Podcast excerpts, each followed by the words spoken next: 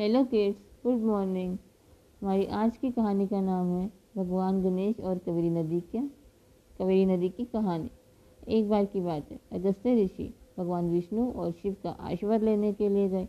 अगस्त्य ऋषि एक नदी का निर्माण करना चाहते थे, ताकि जो दक्षिण भारत के लोगों के लिए सिंचाई और पीने के पानी को उपलब्ध करा सके। भगवान शिव ने उनकी प्रार्थना को स्वीकार किया और उनके कमंडल में दिव्य पानी डाल दिया।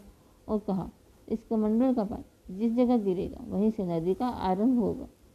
कमंडल के, कमंडल लेकर अगस्त्य ऋषि अब ऐसी जगह की तलाश करने लगे जहाँ से नदी की शुरुआत हो सके। स्थान खोजने के लिए वह पूर्व पहाड़ियों पर घूम रहे थे, लेकिन किसी निर्णय पर नहीं पहुँच पा रहे थे। अचानक अगस्त्य ऋषि को एक छोटा बच्चा वहाँ दिखाई दिया। ऋषि ने अपना कमंडल कुछ देर के लिए उस छोटे से बच्चे को देखभाल के लिए दे वो छोटा बालक और कोई नहीं, भगवान श्री गणेश थे।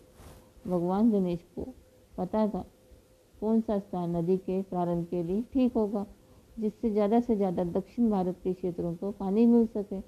उन्होंने कमंडल वहीं धरती पर रख दी। तभी एक कौआ कमंडल पर पानी पीने के लिए बैठा और कमंडल को वहीं गिरा दिया।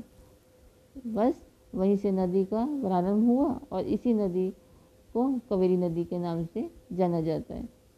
तो इस कहानी से हमें ये शिक्षा मिलती है। जीवन में कुछ भी होता है तो वह अच्छे के लिए होता है। अगर आपको लगता है कुछ आपके साथ बुरा हुआ है तो उस घटना से अच्छे परिणाम हमें भविष्य में देखने को मिलेंगे। Thank you